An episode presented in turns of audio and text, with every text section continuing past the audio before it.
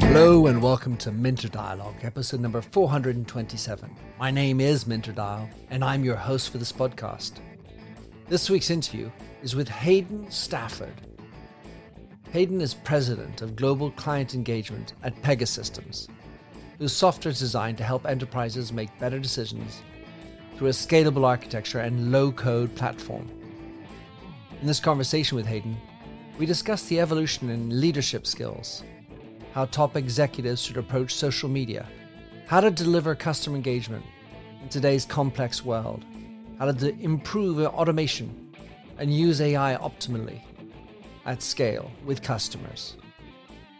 You'll find all the show notes on minterdial.com, and please do consider to drop in your rating and review. And certainly don't forget to subscribe to catch all the future episodes. Now for the show. Hayden Stafford, great to have you on the show. I got a chance to visit, see you in action at PegaWorld 2021. You're the president of global client engagement at the beautiful company Pegasystems, and you've been there for a year. Um, tell us what attracted you to Pega a year ago. Yeah, it'll be a year in six days. Wow. So uh, it's it's absolutely um, uh, a joy to be here yeah, I was I was not expecting Minter to leave. I was uh, very happily employed doing great work at Microsoft. And I remember the day clearly. I got a random outreach from uh, from Pega and an opportunity to meet with Alan. And I was aware of Pega. I knew of Pega. I had a few of my employees had gone there over the years. Um, and I went and spoke with Alan, and it became immediately evident that um, there was some real opportunity to take Pega to the next level, assuming you know Alan and the board were supportive. Quickly was able to determine that they were, and they were genuinely interested in accelerating growth. And you know the company has rock solid technology and a great client base. You know the biggest names in the world globally are big customers of ours. And you know we people use Pega every day and they don't know it uh, I always liken it to the Intel campaign. Remember the do do Intel Inside. Exactly. No one knew they were using Intel until until Intel told you that you were. And uh, so you recognize that we all use Pega every day, but we have no idea. And uh, what I looked at, Minter, was just a couple opportunities. I call them the five levers of growth. Of if they could do just a couple of these five things, wow, the upside is huge. So I left a a very comfortable, successful career at Microsoft and took a leap.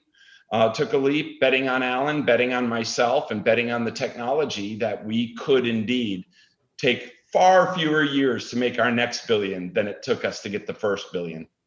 Beautiful. Well, you you left my good friend Ted Gold up in oh. Seattle. Wow. You he okay? He and I uh, have been friends for oh I don't know forty years. Well, my best to Ted. I'm hoping he's listening to this. Yeah. I haven't uh, talked to Ted in quite some time, but a fantastic contributor to that business, the Dynamics business.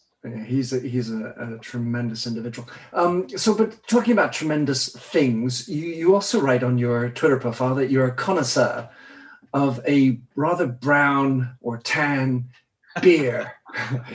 I would love to know how you got into that and where do you think is the best pint of Guinness in the world? Oh, yes, I am indeed. Uh, you know, I tell people that if uh, Guinness is available, I will choose Guinness 10 times out of 10 over any other libation. Um, I absolutely love it. I, it's thirst quenching, it's enjoyable, it's healthy. Um, it's, it's, it's healthy. healthy. Good for you. It's lower in calories and lower than alcohol than your average beer. Who would think of that? Um, but uh, indeed, I'm a, I'm a big connoisseur of Guinness. So I've traveled all over the world. Um, I've been uh, to north of 70 countries, uh, just in my own traveling experience as well as professionally. And I think I've tried a Guinness in almost every one of those locations. I lived in New Zealand for two and a half years. Um, you know, went to the Irish pubs, and I will tell you, first of all, there's nothing like a draft Guinness. You, ha- yes. you have to have it on draft. Um, and the Irish people that are listening are going to love me for saying this, but there's just something about having a Guinness in Ireland. Um, and the UK is a close second. It tastes different. Maybe it's nostalgia, but uh, it's certainly in Ireland. It's no probably question. not traveled as far, and um, it's got that Irish water in it. Um, so listen, uh, I just wanted to have that because I'm also an enormous Guinness fan. Um, so you you you experienced Pega World 2021. Uh, I assume you you knew about last year's, but this one you were in heavy action. You were obviously involved, and you, being in charge of client engagement and then putting on a show like this. I was just wondering what what was it like to put you know into practice engagement at that scale online in a pandemic well the one thing was certain. We set out the objective of not recreating a two and a half day event in two and a half days online. Everybody's got zoom or webex or teams fatigue. Um, and Don Schuerman i don't know if you've met don oh, Schuerman. of course yeah, yeah. He, he, knows CTO. everybody. Yeah yeah course. indeed. He's our cto um, as he said it so well we needed to put on a cinematic experience compared to a theatric experience, which is, you know, normally at these sorts of events on stage. Um, so, you know, it was compressing things down to meet the human, the adult human tension span of short snippets and make it really engaging. Add some nice vignettes, some break points, and have a fabric that is easily interwoven within your narrative. Um, and I thought we did a really good job of compressing that two and a half days down into two and a half hours. And instead of fluff and a lot of filler, it was right to the point, specific. You know, I think Alan's was the longest keynote at about 13 minutes. Mine was probably the shortest at about six. And I feel like we got across the points that we wanted to get. Of course, you're not going to get everything. I wanted to talk about specific examples with a number of partners. You know, I could really not talk about many just didn't have the time. Um, but the big thing for me in this one because it was virtual, Minter, is you could take advantage of bringing more clients, more of mm-hmm. our end users into this than you could if you do it, you know, at a live event. Um, and I think you'll have seen throughout the entire production, our clients showed up in so many different ways, and our partners showed up from Alan's keynote right through to the customer testimonials. Um, the two things that are most important to me, our clients and our partners were really well woven into the narrative and the fabric of, of Pega World. I enjoyed it. And by the way, you know, I think you probably knew this. Um, it, it, it, was very little of it was live. It was all pre-production shot, you know, earlier in March and April. Um, that really gave us a lot of time to really hit the key points and make it as polished as possible. So that was really a neat twist is having that ability to take and retake. Interesting fun fact for you my six minutes, call it nine when you kind of look at the the vignettes Custom. that I had between mm-hmm. each customer one. Those nine minutes probably was about five hours of shooting time. Mm-hmm. So uh, you know, we, we we went for as much perfection as possible. Well, uh, I think it's George Bernard Shaw. I think a fellow Irishman probably might have enjoyed his Guinness, but he said, "Had I had more time, I would have written a shorter letter." It, it does take time to to carve this out, and I really enjoy that insight uh, of making it cinematic as opposed to theatrical. Yes, and, and and obviously you still wove in live elements so that we felt that as a viewer we were you know had the opportunity to engage, ask questions, and and the live questions were answered when appropriately. But for the rest, it was all about being effective in transmitting a message that you wanted to get across uh, with with yeah. no fluff. It, it was, and uh, I, I, I, agree with you. It was great to in, inter, you know, have the interwoven live and pre-canned. It brought a lot of um, empathy and humility to the event as as much as just insight. Um, so I think the production team did an amazing job. The amount of work is just so under. I, I cannot state enough how much time goes into two and a half hours of a production like that I mean, just months and months of effort. So, a big tip of the hat to our production team who had to get cameras and scripts to all those different speakers, clients, and partners. Um, really, just an amazing job. But I will say, I'm looking forward to live events again. I very much am. I totally agree. I mean, congratulations for what you pulled off. So, one of the one of the things that's always fun is to try to think about how do you th- make a theme for an event and obviously you had some sort of key messages and I, the one that sort of stood out for me was all about rendering complex simple. For you, what were the key messages? And how was it challenging to keep it on to that message? Because, as usual, of course, with so many customers, so many products and things to say, it can be easy to get off track. It's a great point, and you really just nailed our new branding, by the way. Um, you know, anyone who's been paying attention to Pega over the last six months have seen a shift in our in, in, our branding, and there'll be a lot more, by the way, in the second half of this year. We just unveiled our new branding campaign internally the other day. Um, but our, our new brand is Pega will help helps our clients crush complexity. Um, and it is, you know, our, our product is so vast and broad that we can t- help tackle virtually any problem, but keeping it as as simple and having clear entry points with immediate outcomes. You know, typically large complex projects take long periods of time um, with our new Pega Express methodology and our new App Studio, which is our you know our core methodology for delivery of our product, very focused on that MLP, the minimum lovable product, getting something out the door as quickly as possible to put points up on the board for the client to be able to demonstrate that they are able to achieve results with Pega quickly and efficiently. Um, and so to get that through in Pega World, we really carried three themes, and they they were throughout. Um, and it, you know first alan then me then Kerim it, it really amplified it who we are alan what we do that was me together with our clients and how we do it our product um, and throughout the entire pega world presentation event you got vignettes takes examples of who we are what we do and how we do it culminating in the end with what I thought back to Don Schuerman was a great live presentation, a little bit canned, but mostly live of, you know, where are we going? You know, what does the future look like? And, and, and we really held that theme of who we are, what we do and how we do it, but in the context of future technology trends. Um, so I, I think we, we did a good job stitching that narrative throughout. And again, keeping it short, nothing was, outside of Alan's keynote, which was still quite short, nothing was more than five, six minutes long. And I wonder about the selection of the band at the end. Uh, how, how much they were great. Um, I, I, can't remember their name. Just I'm trying to remember. Walk, walk, uh, walk the moon, I think. Walk the moon or walk, walk the earth.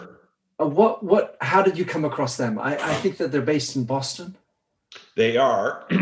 The, uh, Tom Libretto, our chief marketing officer, has seen them a number of times and likes like them. They mostly do cover stuff, but they do yeah. have their own and just the energy. Yeah, um, I, I, don't know if you noticed throughout uh, the, the, the present uh, the event, we had a lot of featuring diverse and inclusive points of view and perspective, a lot more than our past, and really had an emphasis on what we're emphasizing internally, which is diversity, diversity at all levels. And I thought it was just great having that band, which featured a remarkable woman with great, great. Her, her, her she just belted out the, the the the music and the melody, but the innovation that they had with right. using just wild instruments to yeah. make beautiful sounds um, I thought it was really a good exclamation point on the theme of crush complexity. Take complex music and break it down to simple things like forks and pipes and you know all sorts of random musical instruments. In the back, I was just checking the name is the Walk Off the Earth. Walk yeah, so I, I, that was a lot of fun. I really enjoyed it, and um, and so I wanted to ask about your your um, life overseas as well. You you've lived in in New Zealand, uh, Australia, and and in Singapore. That's and and one of the things that's because obviously with a podcast, the the audience is inevitably worldwide, and so having worked so much of your life in the United States, I would love to know for what are the experiences? What did you learn about working overseas? And what did that bring to you as the individual you are now, running the business you're doing now in the states? Um, yeah, that's a that is a great question. Um, the biggest the biggest answer to that is, and it's kind of cliche, it's a worldly view. And let me dive into the detail of what that means. So yes, I've lived overseas twice. But born and raised in the U.S. Midwest. Um, I, I, travel extensively, uh, between 300 and half a million miles, 300,000 and half million miles every year. Um, so, you know, learning the local culture, yes, that's important. The nuances of each country, but I think the most important thing, Minter, is a perception of America. Um, you know, and and you know, so often, like I hear it even at, at Pega, the people in the field are, our own people and our customers always refer to that corporate mentality, that Boston mentality. You don't really understand what that means until you've lived overseas and you can see how Amerocentric Americans are. And, and whether they intend to or not, um, you know, the branding of America and Americanize, you know, everything they say and do. And so when you live overseas and you, you know, walk the walk and talk the talk with these international folks, and granted, you know, Singapore is a very westernized city, and Australia and New Zealand are very similar to the UK and the United States and Canada, et cetera. You learn the perspective of what it means to be international when you can look at how America is behaving. So what that really has done for me is it's given me balance in how I approach my day-to-day life yes, I do work out of you know Boston, but everything I do, I try to do with the lens of an international stakeholder, be it employee, customer, or partner. That is the most important thing: is the powerful perspective of of an international opinion. That's lost on people who don't have that experience. You can say you think about it, but until you've been in that those shoes, it's pretty hard to actually associate with it. Yeah, as having a US passport, I completely relate to that. And, you know, oh, you Americans. And, and what that means uh, and what's going on behind in the in the brain and you know even like whether you're a, a Kiwi or an Aussie well, they're different from one another as well and, and oh, the subtleties are completely lost on us it brings up for me this notion of inclusion and diversity because at the same time so not only American but a white male where the challenge is is greater sometimes. You know how can we I, I am in the same situation white male get it? Because yeah. we don't know what it's like. We can think we do to be different to have perhaps a physical disability or to have a different color of skin or different religion or whatever. So uh, i was wondering how how do you lean into that in in your work and and maybe even thinking about the ethical framework that you can put in place in order for that to be implementable? It is such a you know unconscious bias that exists in everybody, especially you know privileged uh, white males. It is it is it's acute and it it takes a very open mind, patience, and um, attention to the details of what you're saying, what you're doing, because it's just so ingrained in us from the TV we watch to the culture we live in.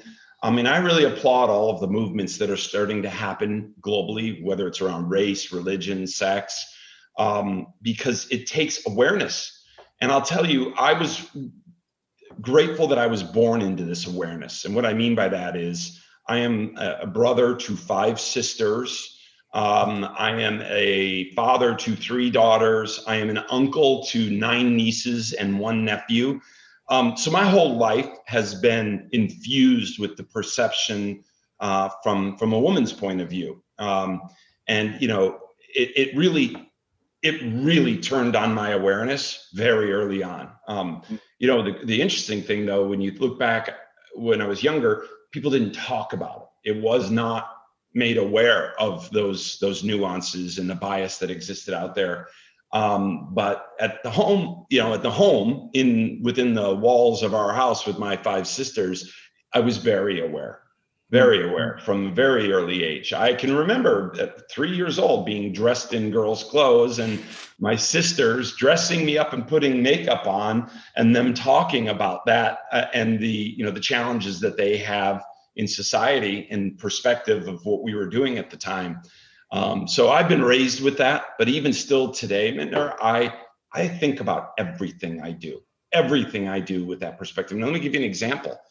I do a biweekly letter to the company. I believe in full transparency, uh, communication. I like the team to know what I'm thinking. So I do a letter to my entire team every two weeks. I call it Take Five with Hayden.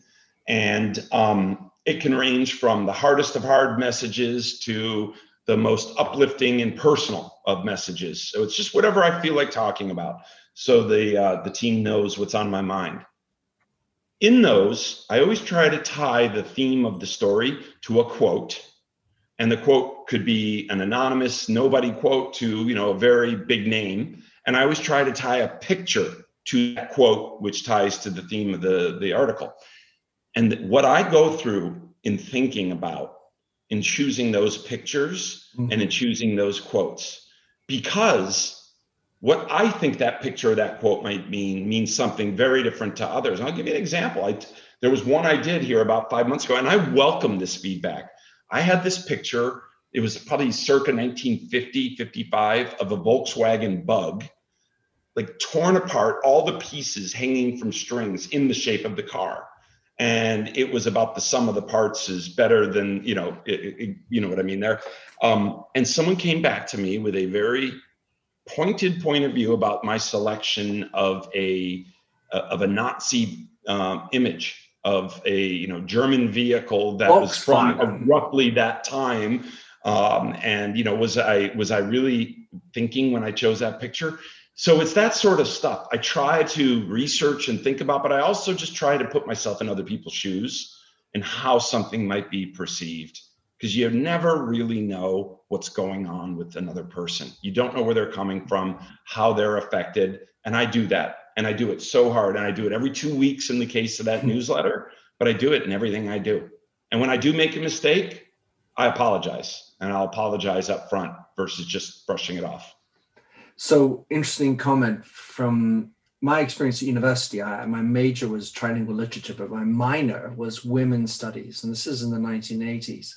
So I was the singular male in the in the group, and wow. so, like you, I was put in a situation where I had to learn the language, if you will, and and learn the the consequences of certain behaviors, uh, certain words, and and and typical, I would say, of women in general is that they have a even bigger regard than just women. So we well, we ended up studying women's studies. This is at Yale in 1980s. Is we studied minorities in general because yeah. that's how that sort of class and that caliber rolled. Uh, whereas you know, so it was a, it was a major eye opening for me. So something yeah, when you similar. say minorities, that's everything from race and religion to gender, correct? Yeah, of course. Yeah, yeah. So that that was a that was I brought that with me um, throughout my life. So you've been in lots of really interesting companies, Hayden. You've worked at Salesforce, Microsoft and now at Pega, um, amongst others. You've been in leadership positions. I'd love for you, because I, I like to roll into leadership. How has leadership, in your opinion, evolved over the course of your career? Wow, that's a great question. Um,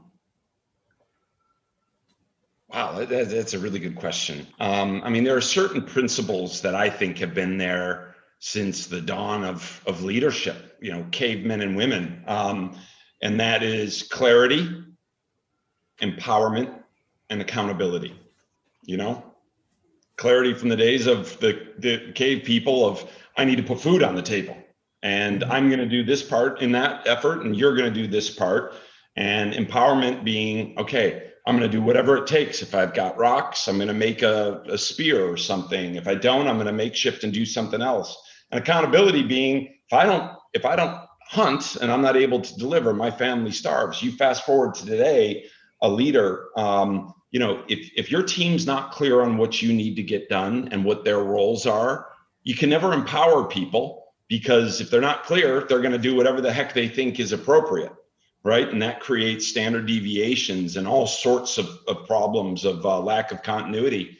And then accountability is if you don't feel that sense of urgency and you don't own it yourself, how can you ever go and be empowered to go and act upon the clarity, the mission that you were given? So I think that's a common thread that has always been there. Um, what what has changed over the years is how we lead. Um, I, I'm, I'm overgeneralizing here, but I do believe back in the day, and I, you know, you look at some of the leaders of, of major corporations and governments, a lot of command and control, a lot of absolute direction, clarity to the point of over clarifying. Um, and now we've really moved into a world of empowerment and empathy. Um, is especially in this last year and a half, but empathy has become more and more of a hallmark as generations have changed from the baby baby boomers to where they're at today. So I try to uh, approach you know my leadership t- style with first of all, as I mentioned earlier, transparency. You can't know what to go do unless you know what I'm thinking on how it should be done, so that we're aligned. Um, but doing it with empathy, empathy in how you sell, how you build strategy, how you even code and do development of you know pr- product, having an empathetic point of view. Um, and then there's all these side shoots, Minter, of um, uh, of how you know how you go about leading. Do you go about leading um, through inspiration or through intimidation? There's all sorts of different variants. I'm a big believer in inspiration. I think if you inspire your teams as opposed to intimidate them, um, you're going to have a longer lasting legacy long after you're gone. So, yeah. long answer to a very good question. Hmm, more hope than fear. If if I had to take the two, you know, inspiration versus command and control, and, yeah. and uh, of course it, you know, ultimately, as you said, there's elements you always have to make decisions. So sometimes the buck stops here, and you have to take the ultimate responsibility for it. So, with regard to accountability at some level, there's always you as a role. But it seems that I used you're. I mean, obviously, empathy is a big topic for me and that's how I got involved with you guys because um, of your attachment to this concepts of empathy within your system and and how you integrate empathy into the next best action. So it, it's it was very clear that that's why we needed to hang out. All the same, what's interesting is is somehow having consistency. You're in client success or in client engagement, having consistency with the way you want to express the company and the brand externally and how it's expressed internally. So in in in You Lead, my last book, I talk about this inside out element of branding, so that what you're trying to do externally needs to start at the core. Yeah. So with regard to empathy, it became, I think, very clear about being empathic within the company, and then you can learn to express it outside and even hopefully encode it into your systems with regard to complexity, making complex things simple, I was wondering to what extent any of that transpires or, or is implemented within the company, or is it merely an external facing component? I think it's I think it's a very external facing component. Um, you know, uh, we we got to where we're at today largely almost 100% organically. Um, our growth hasn't come through numerous acquisitions where we bought a large customer base and a large revenue model. Um, it has come internally through hard work. Um, our projects are hard and um, we embrace it. It's at the core of our owner, founder, CEO, right? I mean, Alan is about uh, as, as disciplined mentally in terms of sol- solving problems as they come. The problem is the rest of the world doesn't have that kind of intellect, doesn't have that kind of capability. And I think that's one of the reasons why we have struggled to grow at the rate of some of our competitors and other technology companies. Because I, I know we can. I absolutely know we can. We have the technology that does it. But um, our technology enables innovation uh, and entrepreneurism. So, what we've installed at one company that is the same product at another, but is totally, totally different, is something that we embrace. We embrace this autonomy, we embrace this entrepreneur spirit. And internally, we've allowed that. Mm-hmm. And I'm I'm being a little self-deprecating from a company standpoint here. It's it's an issue. It's a problem for us in terms of our ability to have absolute clarity about what we're going to do, who we're going to do it with, and who we're going to do it to um, you know, we've allowed people to innovate and have multiple perspectives and therefore different execution models. So, you know, what, like, it makes me think of your, your newsletter. You know, if you can't admit your challenges, then it's hard. I mean, of course, it's admitting it externally, but I think that that that renders you more real, and it, and and gets more engagement into the issue because you're being transparent about it to the extent of it even expressing it externally. Because there's, there's always this like, oh, well, I can't tell that. You know, my image, my image is going to be tainted, or or these other yeah. elements. And I think, frankly, you're exhibiting what needs to happen, which is to say, of course you're not perfect. I mean, who the heck is? Yeah, exactly. And exactly. and embrace that imperfection as well. Yeah. I am I am a huge believer in what you're just talking about. Almost to a fault. I mean, I've known this. I think about it um, often about am I uh, am I being a bit too open here? Am I being exposing ourselves, being a little too vulnerable? Mm. And um, I, I think our clients, our partners, and our employees want vulnerability, mm. especially in today's world with all the signals coming in mm-hmm. from every different source, different perspectives, true or false, real or fake people um, recognize that um, you need to be open and discuss things in order to solve them. Nobody has all the answers. Nobody.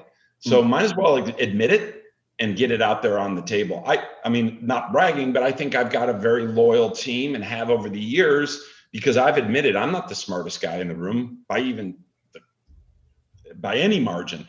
Um, but I'm willing to have a conversation, have a very democratic discussion so that we can get to an outcome that is the right one. It's it's incredibly important to me uh, that also leadership comes from the front lines. Um, I write a little bit of blogging. I haven't since much since I've been to Pega, just because I'm I'm still onboarding a year later. But I wrote a bit about leadership and the inspirational leadership and the importance of leadership to be in the you know in the trenches, getting their fingers dirty you know, uh, so many other large corporations, the senior execs kind of sit in the ivory tower and call the shots. And I talked about this in one of the things I blogged. You know, if you look at the major decisive battles in history, um, and I'm by all means not a war historian, the ones that were won were because the leaders were at the front. They weren't in the back calling the shots from a hill far away. They were in the trenches with the team, able to respond in real time to the signals that were coming in from the enemy. And one of the greatest examples of this was the Duke of Wellington at the Battle of Waterloo fighting Napoleon. You know, Napoleon's officer corps sustained like 5% losses. The Duke of Wellington sustained like 80% losses. And by all means, I don't support leaders getting killed in battle, but um, that happened and, and the Duke won because his officers were in the trenches with the teams responding to what was happening in real time and providing those signals so they could change and change quickly. And I believe that applies to business so that you can move quickly. We're in the digital era, and if you don't respond quickly, you're toast. It also is quite inspiring for those that you're leading. You're not sort of, you know, hands off white gloves. You're actually in in the dirt and doing the oh. doing the doing the deeds together. I mean, I, I I've done a lot on history, and I, have studied that, and I've enjoyed thinking about you know where there's a the Annapolis Naval Academy. I did a film about my grandfather was a Annapolis graduate, and and they were often given the the uh, reputation of being a little bit hands off and sort of snotty, you know, shoe and polish kind of spit shine type of officers and not being involved. And and uh, and I was very happy to hear a few of his um, people work, worked for him under him um, talk about him being someone hands on. So, yeah. but that's not always easy when you know you have bullets flying around. um, but I think it's an important part of, of leadership. so. Too. I want to talk. Um, you mentioned blogging. Um, one of the things that's always interesting for someone of your position, where you obviously have an enormous stack, You're, you know, presumably your time is is deeply measured. How do you view social media in general? What is your take on a role of social media, given that most of your clients, I presume, are, are businesses? You're in a B two B space. Is there a, an interesting place? And use of social media for someone in your position? Um, I think social media has changed a lot over the last four years, four or five years. Um, and frankly, I hope I don't get in trouble for saying this. I'm not a big fan of it anymore because of what's happened with social media. I've got three youngish daughters, as I mentioned, and I think it's having a profound impact on the youth of today and uh, the sensory overload of signals coming in um, and you know fomo fear of missing out and needing to be everything to everyone everywhere all the time. Um, but i think it, it's got an amazing power though for awareness if used correctly social responsibility of social media. Um, the biggest problem i have with it though is governance. You know i can post something about what i think but how do you really know if i posted that you know, I could have had someone else write it. I could have, uh, you know, taken it from someone else. And so, therefore, you know, the the element of authenticity and sincerity is something that scares me about social media. I think when used as a platform for good, and that's all I use it for. You know, on Twitter, I don't do anything personal. I don't render opinions uh, about things. And in LinkedIn, I try to write about things that motivate people in the in the um, in my view of leadership. But you know, it, it's it's abused too much. And I don't know if I'm answering your question, Minter, but it it scares me. It scares me what it's doing to uh, our youth and to this world. It's in many ways, social media is about bringing people closer together to a de- large degree, I see it actually pulling people apart. So I try to keep it real basic, real simple on the my core values, which obviously other people may not agree with. Um, so I try to avoid opinion and more stay on fact. Did I answer your question? I don't know. Yes, that I you did. did. That's all good. You know, it's it, it, I'm listening to you and I'm thinking social media. So it's supposed to make us, you know, be together, social, right? But yeah. you say it's it's ripping us apart and then it, it makes us makes me in a corollary corollary thought how connected we are. We're all connected but yet we're disconnected. So paradoxes within our world. You, you very much enjoy crm you, you you're a missionary with regard to pushing crm uh, and obviously linking that into engagement. I was wondering we've talked about how social media has changed but how has engagement changed and and what what what is making engagement work these days? Yeah, well, it, it, it's personalization, and there's this interesting paradox on engagement. And I'm going to speak from a sales standpoint, if that's okay. Um, so if you go back, you know, people will generally say sales has not transformed over the last hundred years. And I would argue it has undergone some of the biggest transformation possible um, because, you know, engagement is all about personalization. If you go back to the, and I'm generalizing, but the 40s, 50s, 60s, it was all about, you know, deep relationship, country clubs and dinners and get to know you, know your family, have a very deep perspective. And sales started to transform as technology came in and as telephony contact centers. And there was more about just less personal, less contextualized and more about quick, quick hits, um, and and moving into the call center era, inside sales, and um, you know lack of personalization. And now what's happened is this force to go back to the future, have deep relationships and insights, but do it at scale in a cost-effective model, like what happened with inside sales, et cetera, over the 70s and 80s. But now it's the need for personalization of a scale model to be able to give you that intimacy that used to exist. So for me, it, the big shift is around personalization, knowing that I'm a guy who lived overseas a couple times, that I love certain sports teams, that I have Midwestern values in the United States, and that I have da da da da da. And then contextualized insight of selling to me within my channel, my time, and my preference um, and you know having technologies that provide that insight in real time and i'm talking 200 milliseconds mm-hmm. not two hours or even two minutes but having the technology that enables people to interact and engage. I mean how nice is it to go to a hotel and they say hey welcome back minter. You know we know you like those soft uh, down pillows. You know we already have two of those up in your room and a can of guinness though you'd prefer draft, but That's and true. a can of Guinness. Um, you know, they you just feel all of a sudden you're connected. And that's what, whether it's business to business or business to consumer, that personalization at scale is where we need to, you know, where where we need to be as companies serving B2B and B2C clients. Well, it, it reminds me of a story when I went to uh, South Africa. I went to a game reserve and it was called Phinda Forest, P H I N D A. I say Pinda because that's in Zulu, means to return. And when I we arrived, my wife and I we arrived, and and they had a fridge, and it was all you can eat. It was take what you want, and uh, we went out and did a trip. We took a drink, and then we went out and did a, a safari.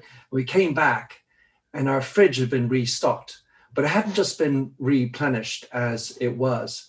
Where what they noticed was that I had taken a gin and tonic, and so they put two gins and two tonics in the in the fridge. Yeah yeah, instead of one. Yeah, there wasn't canned Guinness, but you know what I mean. Yeah. So, um, so that's why that story really resonated with me. Um, so personalization. So wh- where that leads me in my thinking is automation. And Hayden, I, I don't know about you, but the vast majority of the automated experiences I have, presumably not using Pega, are not good. The, the I feel like within milliseconds, I'm getting either spammed or or sent the wrong journey and and and i don't blame them necessarily because you at scale have to deal with so many customers and you and you can't do it any other way yet the thing that strikes me is that there's this sort of incoherence between personalization and needing to be having enough trust to give the organization enough data to personalize to my needs yeah. yeah. And so that triangle, or at least that relationship between trust and personalization, seems to be off kilter. What do you think?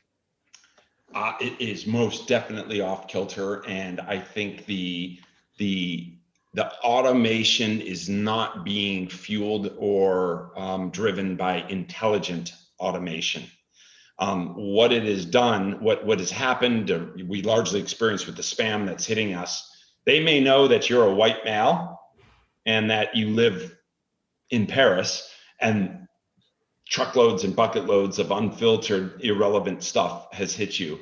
I think as you start to get into responsible AI and intelligent AI, you know, you start getting principles of empathy, as we talked about. You start mm getting principles of fairness, um, a sense of transparency, and self-learning as well. You know the intelligent aspect of learning what is fairness what is empathy and what does transparency mean to you. Um, so you know there's one thing to automate and there's another to intelligently automate to to learn patterns to learn patterns of yours or similar individuals and then making sure and this is the hardest part i actually spoke at um, case western reserve university.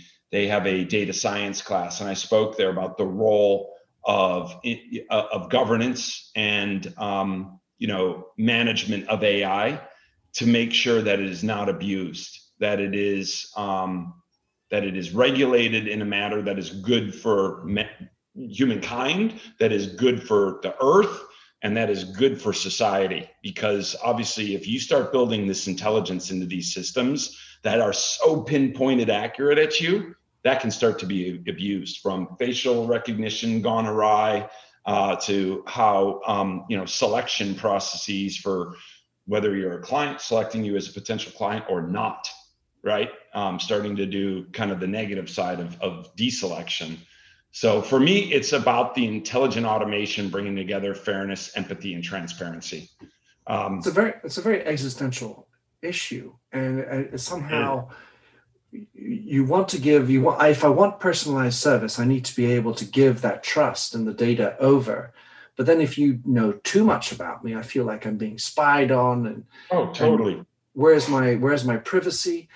And and and, and you talked about governance you still also need to be profitable right? So you need to be good for the world good for society do good and yet be profitable. And it, it feels for me that the the issue somehow is that the lead horse of your carriage the many things you're trying to lead is typically profitability and efficiency. And as soon as that's the front the way you lead in your governance and the way you you're running the business, the chances of putting empathy in front and putting smartness and trust up front, eh, transparency, yeah. start rolling back because oh wait wait wait that's going to take too long. No no no, we we tell them we're not good, we're not going to get customers. But that's what transparency and gaining trust is about, right? And showing imperfections and and having that naivete to, to yeah. believe that if I I say I'm not perfect, I can still be viable. You know, it takes a bold person, a bold leader, a bold company to talk about that, to, to talk about vulnerabilities and talk about your commitment to good. You're right. If if you're a publicly traded company, you are measured on two things revenue and profit. Everything else is a side note, a footnote, maybe makes it in nice your, to have. Yeah, exactly. Nice to have. But this comes back to the leadership principles that I spoke to earlier, right? Clarity, empowerment, and accountability. If you are very, very clear about what you're going to do, and more, almost more importantly, what you're not going to do, you can reinforce the things that you want to get through. I, you know, look, I'm not going to name companies that I think are are good at this or bad, but I will say that I worked at Microsoft for six years in the new era of Satya Nadella, and um, say what you like about him or the company, but you know, his he was very clear on the business model, how we were going to make it, but he was equally clear. The same amount of airtime when he was talking about profit and loss and revenue, he was also talking about empathy, one Microsoft. He was talking about teamwork, and he was talking about technology for good.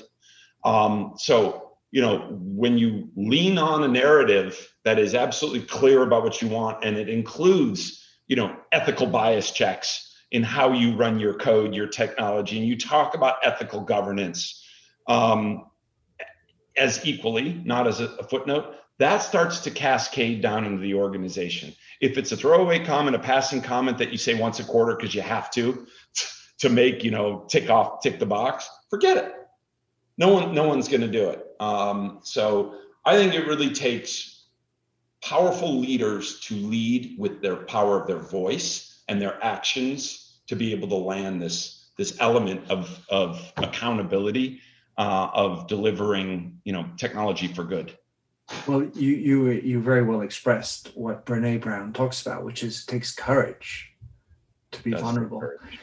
Hey, so great fun chat with you, uh, Hayden. What? How can someone follow you, see what you're up to? Of course, learn a little bit more about Pega Pega World. What would be the best ways? Uh, well, certainly the best way uh, about Pega and Pega World is you can go to pega.com and we have all the recordings and all the links out there. Um, you know, there's uh, a bio about me and all the other leaders. You can learn about what we're doing for good uh, for society as well You can follow me on Twitter, Hayden Stafford, super easy to find, and on LinkedIn, search for Hayden Stafford. Uh, you know, I I do do try to, as I said earlier, engage in things that are good for people, good for culture, good for society. So you can find me on Twitter, you can find me on LinkedIn, you can find me on Pega.com, and uh, maybe you can find me someday with a Guinness in my hand, and hopefully I can have one with you. That would be a pleasure, Hayden. Thank you so much for coming on. Awesome. Well, thank you for having me. Thanks for having listened to this recording of the Minter Dialogue Show. You'll find the show notes and other blog posts on minterdial.com. If you enjoyed the show, please head over to iTunes to give a rating and review. And to finish, here's a song I wrote with Stephanie Singer, A Convinced Man.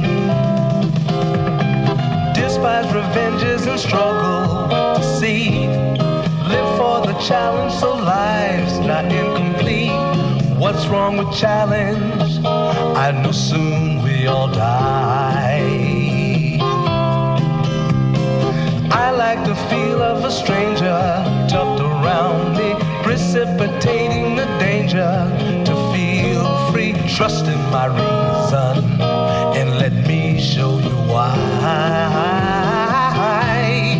I'm a convinced man, practicing my lines.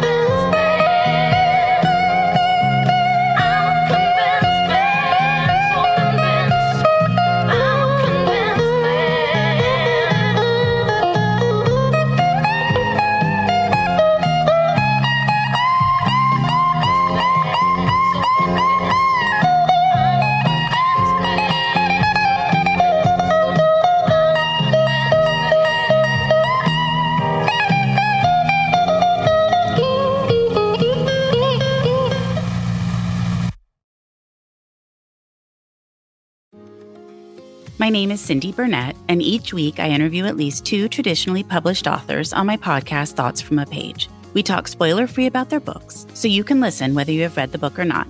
And then we delve into things that you most likely won't hear about anywhere else the importance of the cover design, why they included various aspects of the story, personal details about both the books and the authors' lives, and so much more. You can find the podcast on every major platform and learn more about it on my website, thoughtsfromapage.com. Thanks so much for checking it out.